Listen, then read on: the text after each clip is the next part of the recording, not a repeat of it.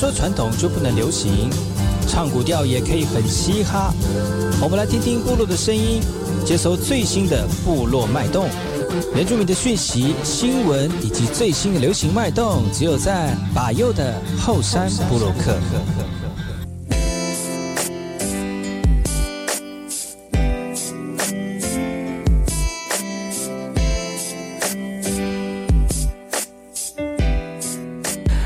萨利卡马布隆印尼多吉达号嘎古吉巴佑努苏马来印尼教育广播电台花莲分台，大家好，我是巴佑，欢迎回到后山部落客的节目。你没有听错哦，这是要跟大家推荐的第一首歌曲哦。这首歌曲呢是来自于这个我们林秀英老师所带来的阿美迎宾舞曲，没听错，不是这个。玛利亚凯莉的歌曲哦，那我们可以用这个传统的这个原住民的传统音乐呢，来跟我们的现代流行的节奏结合在一起，其实蛮好听的哈。我们来看这首歌曲，来自于林秀英老师所带来的《阿美迎宾舞曲》。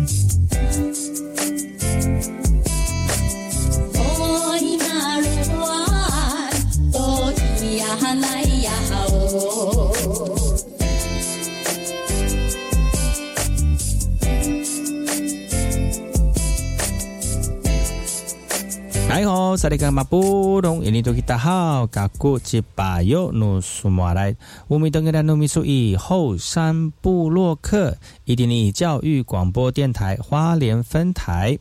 大家好，我是巴佑，欢迎再次回到每周六早上10点到11点教育广播电台花莲分台 FN103.7， 由我来自于花莲吉安太仓七角川部落的巴佑来跟大家分享原住民的讯息。节目当中我们会提供给大家最新的原住民新闻，也会邀请到我们原住民的青年朋友来到节目当中跟大家畅谈他们自己以及对文化的想法，所以不要错过每周六早上10点到11点教育广播电台花莲分台由我巴佑所主持的后山部落客，提供给大家更多的信息以及最年轻的原住民资讯。休息一下，听首歌曲就进入我们今天的后山部落客。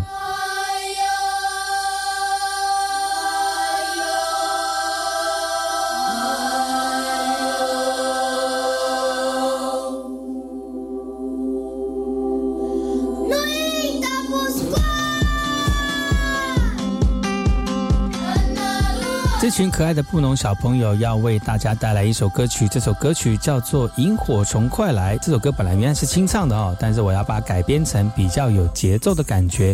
希望大家会喜欢《萤火虫快来》。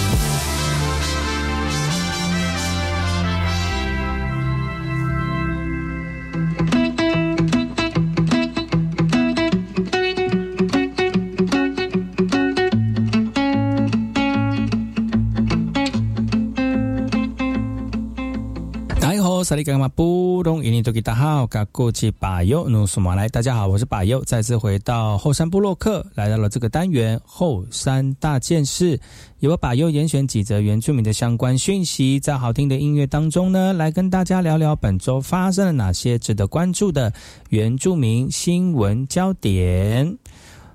我们来看南投的讯息，南投原民局在将会在1月20号办理这个彩虹之女的服装竞赛。那透过了传统跟现代的融合呢，设计的加上这个模特儿展示服装希望透过这个方式来让我们原住民的这个设计师呢，能够开拓他们创意的舞台，也把部落的艺术与文化呢跟国际接轨。从去年11月就开始这个南投原民局的活动他们一连举办了这个共织说明会，而且邀请了很多编织服装设计以及一些行销的专家呢，为部落的织女们来开班授课，希望能够创造一个又崭新又具特别的一个原住民时尚的一个作品在1月20号那天呢，就会有街头快闪的时装秀那也会有知名的企业场馆做服装竞赛的走秀。那作为台湾唯一的专门介绍南岛文化的场馆，不仅是有提供专业的场地，还有很多那个文献跟文物的作品等等，然后透过现代的科技来记录我们原住民族的一些珍贵文化，也希望呢透过这次的活动让更多人能够认识这样的一个文化氛围。当天走秀的嘉宾除了有县府的人员之外呢，也会邀请国内知名的娱乐公司名模来担任竞赛服装的 model。 那最后呢，还有原住民服装设计大师专场独秀，也希望透过各界的共襄盛举，不仅能够传承织布技艺的脉络，也希望将部落的艺术推向国际舞台。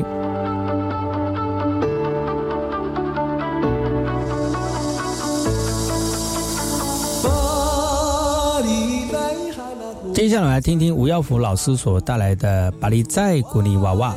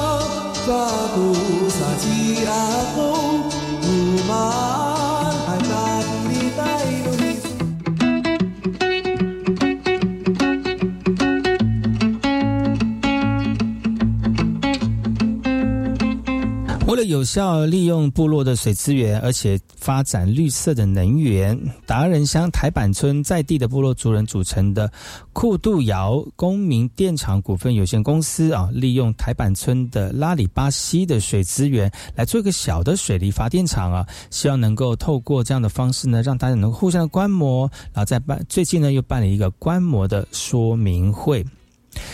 小型水力发电的运作方式呢，就是利用溪流高低落差产生水压的一个冲击力，来驱动水轮发电基础的运转，来产生电能。这个呢是达仁乡台板村在地族人组成的库地窑公民电厂的企业啊，特别呢举办说明会。远从北部南澳乡金月部落会议主席呢也前来取经，来交流学习了哦。那这个厂里面呢，总共有两个机台，那一个机台的发电可达到40千瓦，那一天生产电力呢大概有9,900度。那原乡部落多处的山区地形一定有高低落差，那许多野溪的水资源也非常的丰富，真的是非常适合开发小型的一个水力发电呢。水资源在地共用，共同的这个天然资源让部落人一起去享用，这个是盈利，这个盈利的方式呢也会回馈到部落。公民电厂的负责人表示，希望以台板村发电厂为示范点，未来呢会扩及到更多的部落来善用水资源，而且提升部落的经济发展。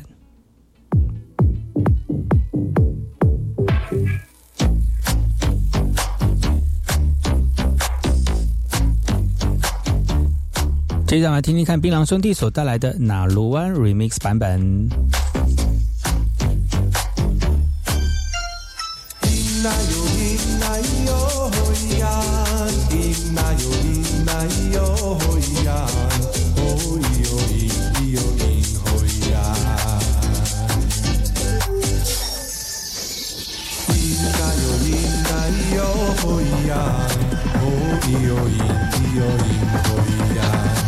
Yo linda yo hoyan, oh yo in hoyan.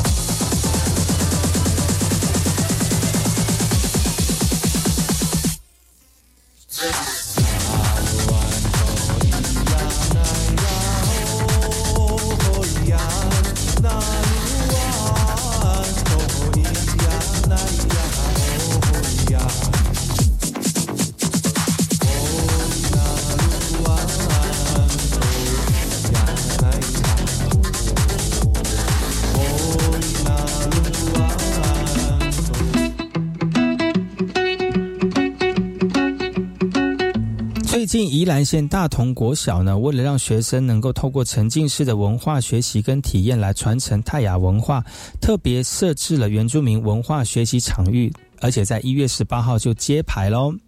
耗时4个月，宜兰县大同国小原民文化学习场域呢，在1月18号正式揭牌了，而且盖起泰雅家屋。那从部落的参与、史料的考究到师生共作，要作为部落以及校园空间注入更深厚的文化底蕴。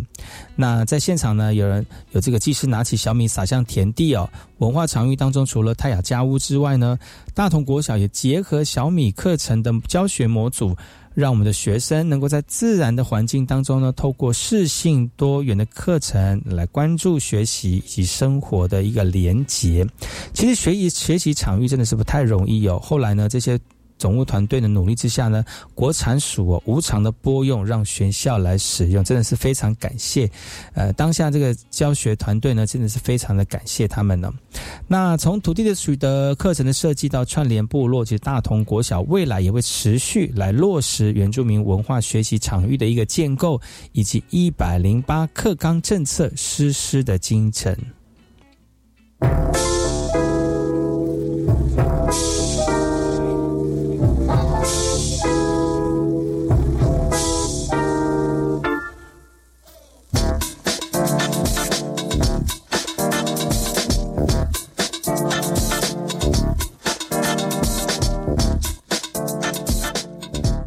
接下来我们来听听看吴耀福老师所带来的古老的变奏曲。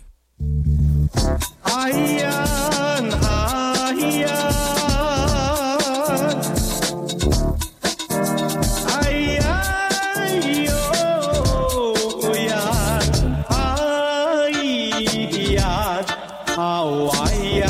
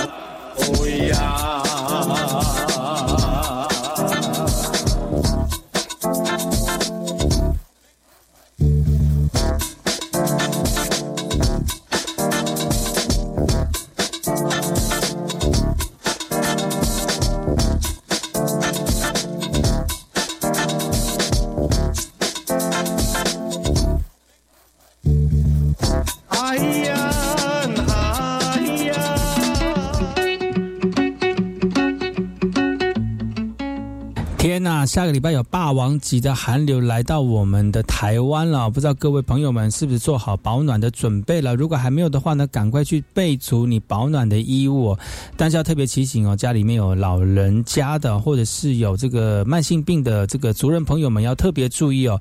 这个在一冷一热之间呢，可能会造成心血管上面的一些很快速的收缩哦，可能会造成心血管上面的一些问题存在。你有这方面疾病的朋友，或者是高龄还有身体虚弱的朋友，要在这个时候要特别注意自己的身体哦。那部落族人呢，如果你要去文健站的时候，也要特别注意一下你的这个出门时候呢，御寒的衣物是不是带齐了？还有呢，如果你出门的时候呢，特别是那天如果天气真的很冷，一定要跟家里面的人稍微说明你去哪里了哈，去怎么去哦，那衣服有没有穿暖哦，这些非常重要的这个简单的生活的这个问候呢一定要有啊。那如果家里面长辈没有住在一起的话，特别还是要用电话或者是相关讯息跟我们的长辈来联络啊。那这波寒流呢将会从周日就报道了，全台都会非常的寒冷啊。根据中央气象局的报道，连阳明山都有 75% 以上的降雪几率啊。宜兰的太平山呢，降雪几率高达 80% 到 85%、哦、那想当然了，更高的合欢山、玉山呢，降雪几率真的是非常的高。除了我们人要御寒之外呢，像我们农业啊也要特别注意，就是会有寒害的一个状况出现哦。所以各位好朋友们、主任朋友们呢，不管是在山区或在海边，都要特别注意一下，接下来气温已经有非常明显的变化了哦。那虽然礼拜五昨天还有高温哦，但是今天锋面通过这个中部以北和东半部会转下雨，接着礼拜日的寒流就会报到了。那全台由北往南降温，那接下来寒流呢还会加上华南云雨区移入，所以全台又湿又冷哦。中部以北的预报低温会来到7度，一定要严防长时间的一个低温哦。所以把又听说主人朋友们，收听节目的主人朋友们呢，都要特别注意一下你现在身体的状况啦。好，那我们先休息一下，进行广告。广告回来之后呢，再回到今天的后山部落客。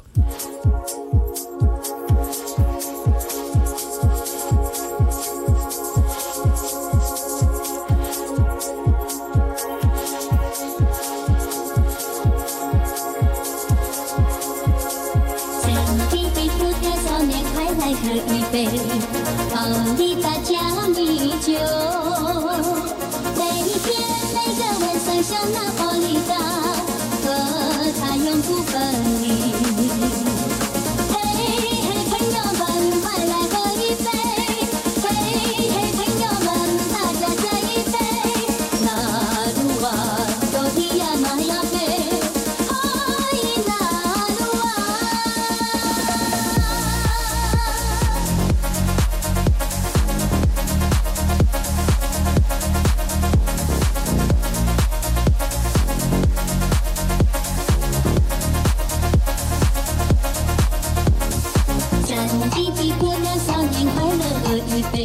我是 VK 客 Open Your Mind， 就爱教育电台。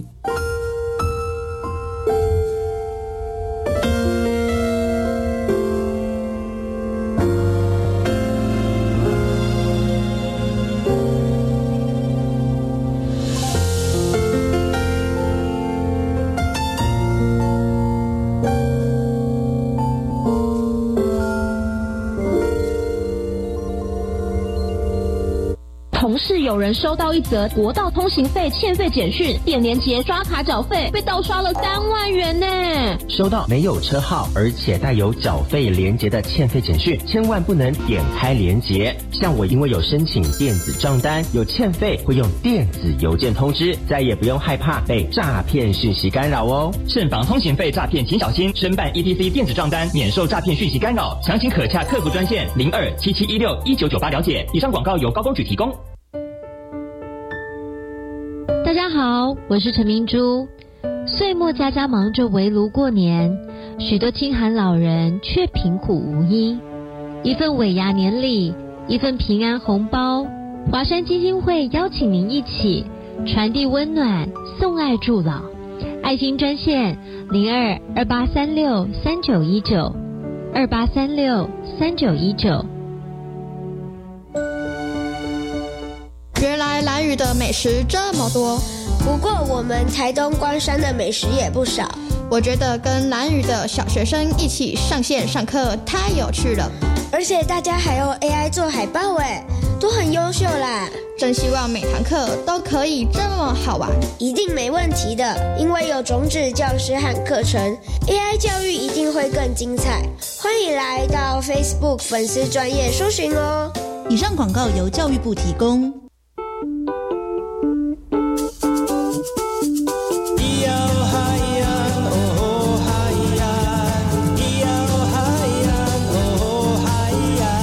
谁说传统就不能流行？唱古调也可以很嘻哈。我们来听听部落的声音，接收最新的部落脉动、原住民的讯息、新闻以及最新的流行脉动，只有在把右的后山部落客。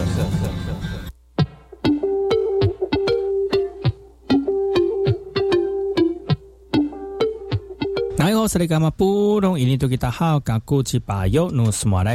把佑，再次回到后山部落客。今天后山大件事呢，邀请到我们的总干事来跟大家聊聊新闻哦。今天邀请的总干事是哪一位呢？大家好，我是布大，再次回到后山部落客部落总干事，来跟大家一起聊聊新闻咯。好的，今天呢，布大呢要担任我们的这个主播特派员啊，跟大家一起分享他自己发现到的新闻呢，也跟大家一起聊新闻的过程当中来聊聊当中有没有值得探讨的一些相关议题。好的，把佑，你是不是要先给大家带来几则新闻呢？这不是你应该先报新闻，怎么是我先报新闻啊？我有很多朋友就是听到我的声音有点腻，我想说多听听你的声音呢，不要每次都是我一上来就先讲新闻。很多朋友就说怎么都是这个不大在讲新闻呢，把佑怎么都没有讲。有差吗？反正大家都很喜欢听你讲话不是吗？声音那么好听。好听归好听啦，但是事情还是要做啊，是不是？你的事情就是播新闻的事情不是吗？好像也是这样，但是你偶尔也让我当一下主持人嘛。这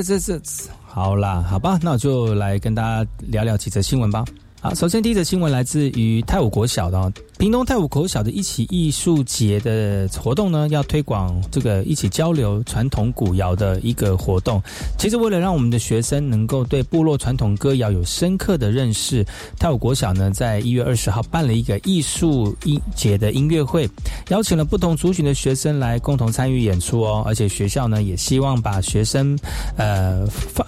聚集在一起互相交流，来彼此欣赏各个的文化特点。那这次的活动是利用学生们他们课余的时候练习，也希望在1月20号的活动当中能够完美的演出。其实学校每次都希望透过每年的音乐会让小朋友能够参与这个活动当中，一起来练习或者是体验这个传统文化，还有我们的这个艺术交流。当然一般的民众参与的过程当中，他们也能够透过传统古谣的一个表演呢，能够更有深层的认识，引发呢不管是民众们还是学生们的学习族语的一个兴趣哦。而且这个泰武国小的校长赖清安也说了，这个音乐会主要是希望把学生平常在唱的一些古谣唱给部落的家长们听啊，希望这个古谣呢让更多人能够去认识，所以他们邀请了很多别的族群一起共襄盛举，也希望听听看别的族群的一个歌谣哦。那现场除了看到在地的古谣传唱之外呢，还有嘉兴的 VUVO 来一起登台演唱。那也邀请了来自于南投的法治国小、台中的德芙兰国小，还有台东的新兴国小，让现场的观众呢听得非常如痴如醉，而且这个现场呢也充满了丰厚的原民文化。泰武国小也希望透过相互交流来彼此欣赏传统歌谣跟文化。一起艺术节的音乐会呢也会在1月20号的晚间在泰武国小呢来举行，也欢迎有兴趣的朋友们呢一起来欣赏。把佑，说实在我很喜欢这样子的一个音乐活动因为这个音乐活动呢除了可以让小朋友能够练习乐器练习唱歌练习这个艺术之外呢，其实他们在练习的过程当中一定要认识字，一定要认识词，一定要认识乐谱。其实间接呢除了可以学习到这个音符的走向我们的传统文化当中的歌谣的这个传唱的那个技法，当然还有族语的一个练习，这个都是一举数得的一个方法你知道吗？其实很多人会说学习族语多么的辛苦多么的繁杂，而且又没有人可以教，然后教不一定又是正确的其实我们可以通过这个软性的方式呢，让小朋友先去欣赏这么美丽的词汇或者是语言，我相信这个学习的族语的速度就会变得比较快了。没错其实看到很多族语老师他们在教小朋友说族语的时候呢，都透过用歌谣这个念字的方式，会有节奏的数板的方式，让我们学习的人呢能够用最这个轻松的方法去学习族语。当然在当中有这个家长们到现场看其实家长们也可以透过小朋友的演唱会觉得族语在我们的小朋友当中也慢慢的熟悉了因为很多家长觉得族语好像是家长那一辈的人在使用的，比较常会使用，所以小朋友不会讲啊、哦，那对小朋友讲族语就觉得好像这个、对牛弹琴哦，鸭子听雷的感觉，所以久而久之看到小朋友不讲啊、哦，那大人也不会跟着很自然的讲出来。那透过这样子的活动呢，让我们的长辈跟小朋友们能够有一个机会是说，就互相的交流说，诶，小朋友你在讲族语咯，那是不是爸爸妈妈也要跟着一起讲族语？这样子族语使用的时间长了，那环境多了哦，才能让我们的族语能够放在生活当中哦，变成一个很自然而然的语言，这个才是我们办这个活动最主要的目的。我相信老师他们应该都有他们的想法，希望能够透过非常软性的一些活动呢，让家长们或者是学习文化的过程当中不要那么的生涩。好的，我们先听一首歌曲，歌曲回来之后呢，再跟大家聊更多的新闻哦。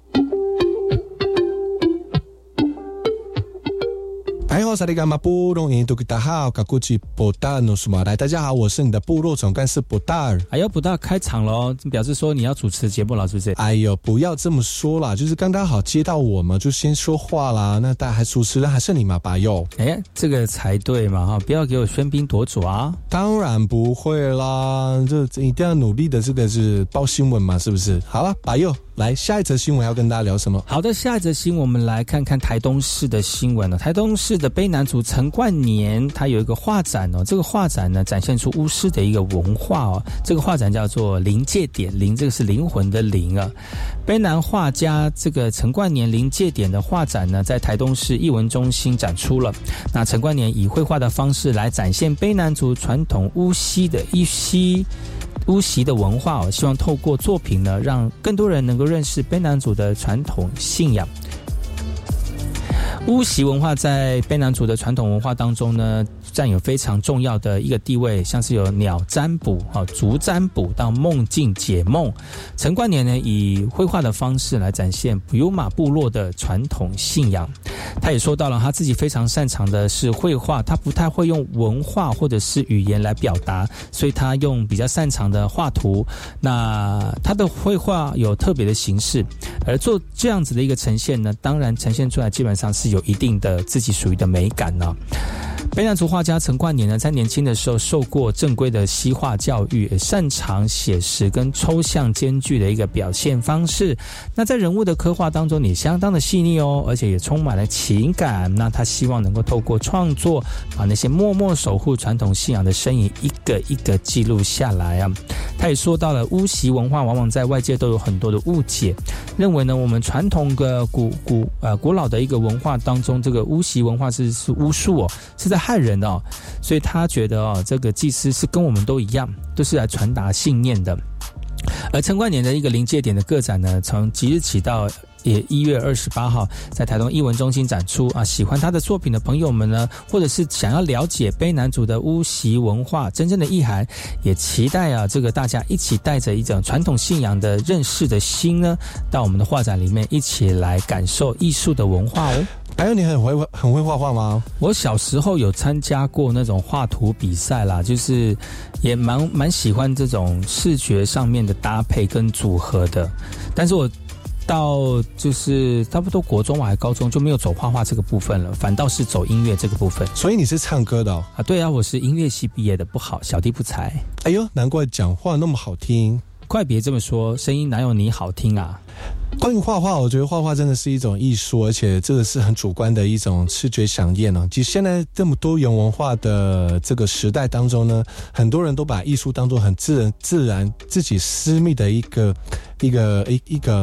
怎么讲想法哦。有些人画图画得很抽象哦，但是呢有些人会看不懂，但是他画图做。这个作者本身呢，他自己能够理解，而且能够说出个所以然哦。很多人就觉得，哎，这个越看越像，就觉得，哎，他形容的这些画图呢的艺术呢，真的是还有蛮有他的感觉。我觉得这个画图真的是很主观的一种这种想法哦，但是。把这个艺术呢，展现在传统文化当中，又是另外一种层面哦。其实，艺术文化能够把传统呢放进来哦，让更多不同面向的人，或者是喜欢这个艺术的人，用他们了解的语言跟形式呢去。探索传统的文化，这也不外乎是一种除了文化传承之外呢，也是一种传达意念，好，或者是分享传统文化的一个过程哦。那虽然这个个展是在台东啊，其实也在体现了在台东卑南族这个巫习文化的一个过程呢。那我们自己在北区的阿美族哦，也有像巫师卡塞这样的一个身份呢、哦。那像太鲁阁族也有这样的一个巫师的一个这个工作啊。这个工作呢，所以在部落里面非常的重要，特别是在传统时代的时候，那个时候没有正统的医疗，但是。透过这个方式呢，能够抚慰部落人心哦。那虽然有的时候呢，没有药品可以医，但是有些心病还需新药医哦。这是巫习文化当中的一些这个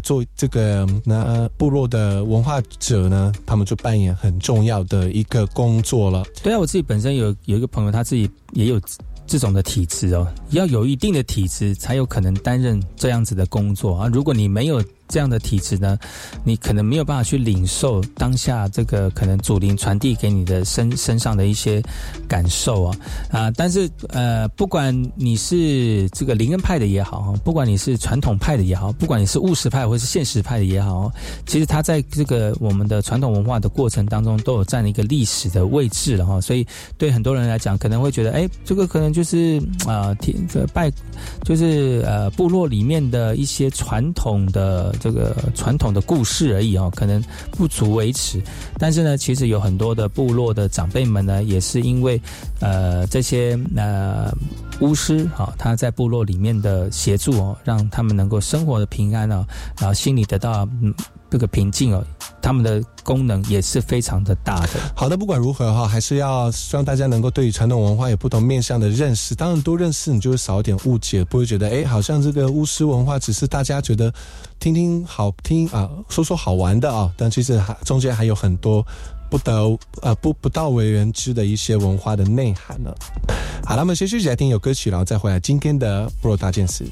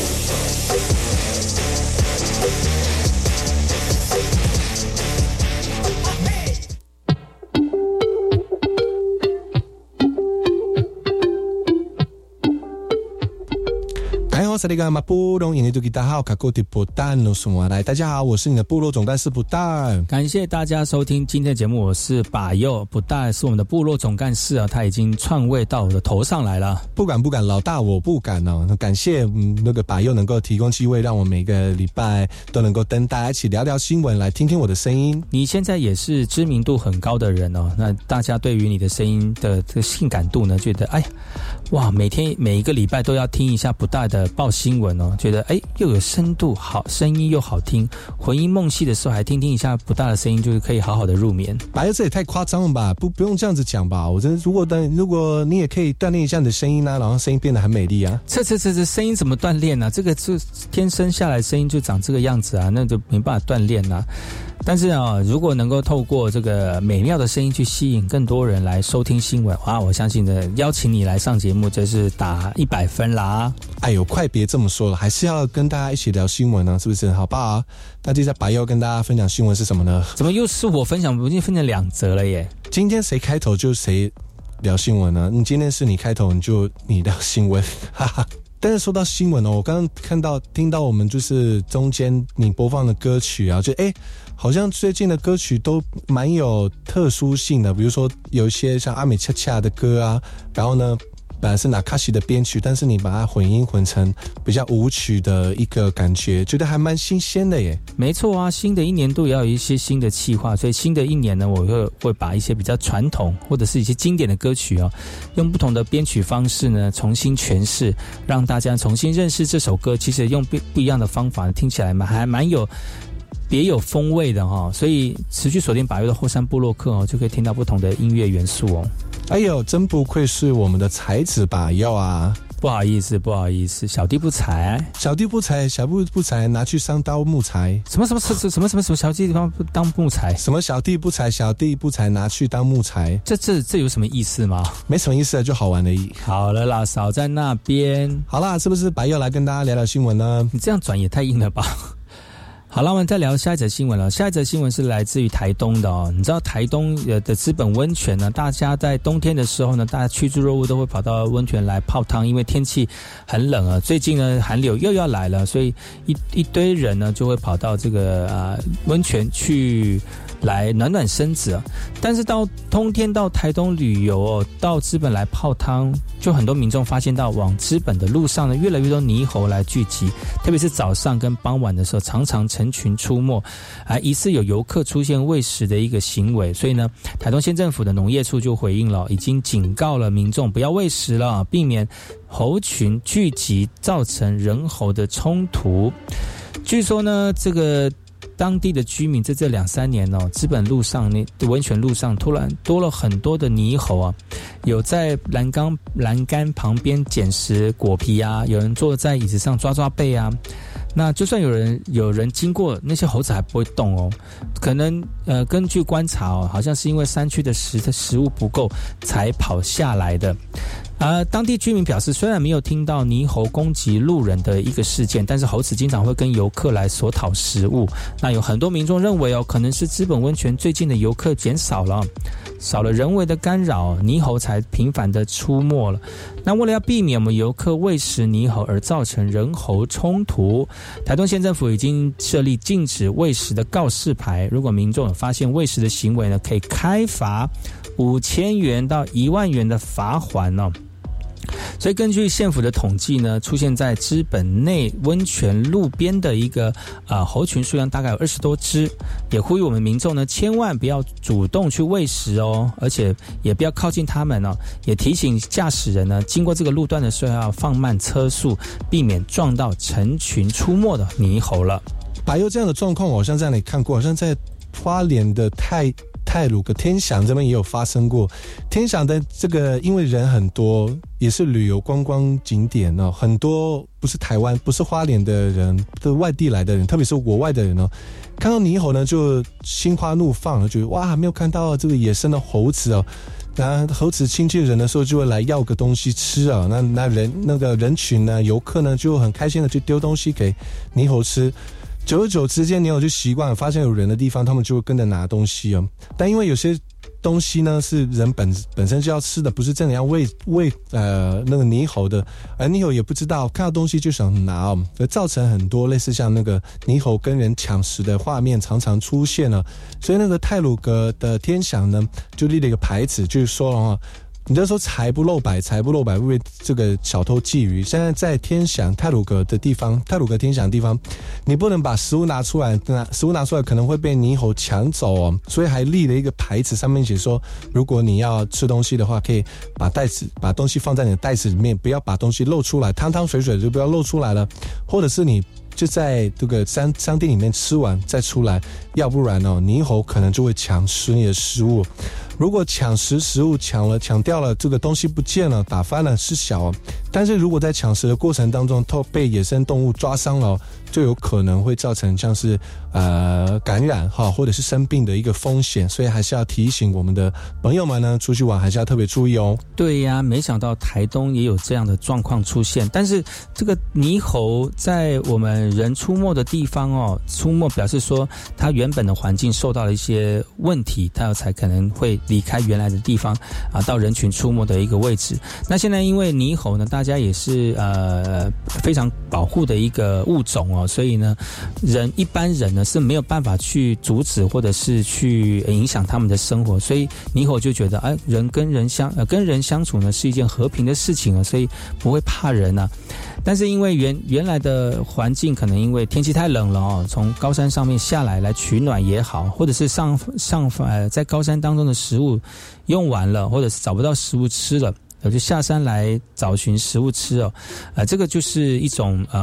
生活的改变了。其实反过来想哦，是不是生态也改变了哦？那山上的人变多了哦，那一些本来猕猴应该吃的一些东西呢，也消失不见了哦。那整个环境改变呢，也慢慢的去改变到猕猴的生态环境，就整个环境就跟着一起改变了。我们应该反思的就是为什么他们会下山哦？这个下山，他们本来在自己的环境生活的好好的，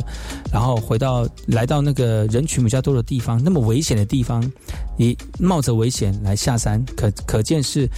原来的地方会比现在还要恶劣，所以他们选择下山来到这个地方。其实回过头来想哦，其实这些都是有可能是因为人文或者是一些自然环境的改变哦，我们可以慢慢去探索、去探讨一下到底是什么样的一个状况去影响的。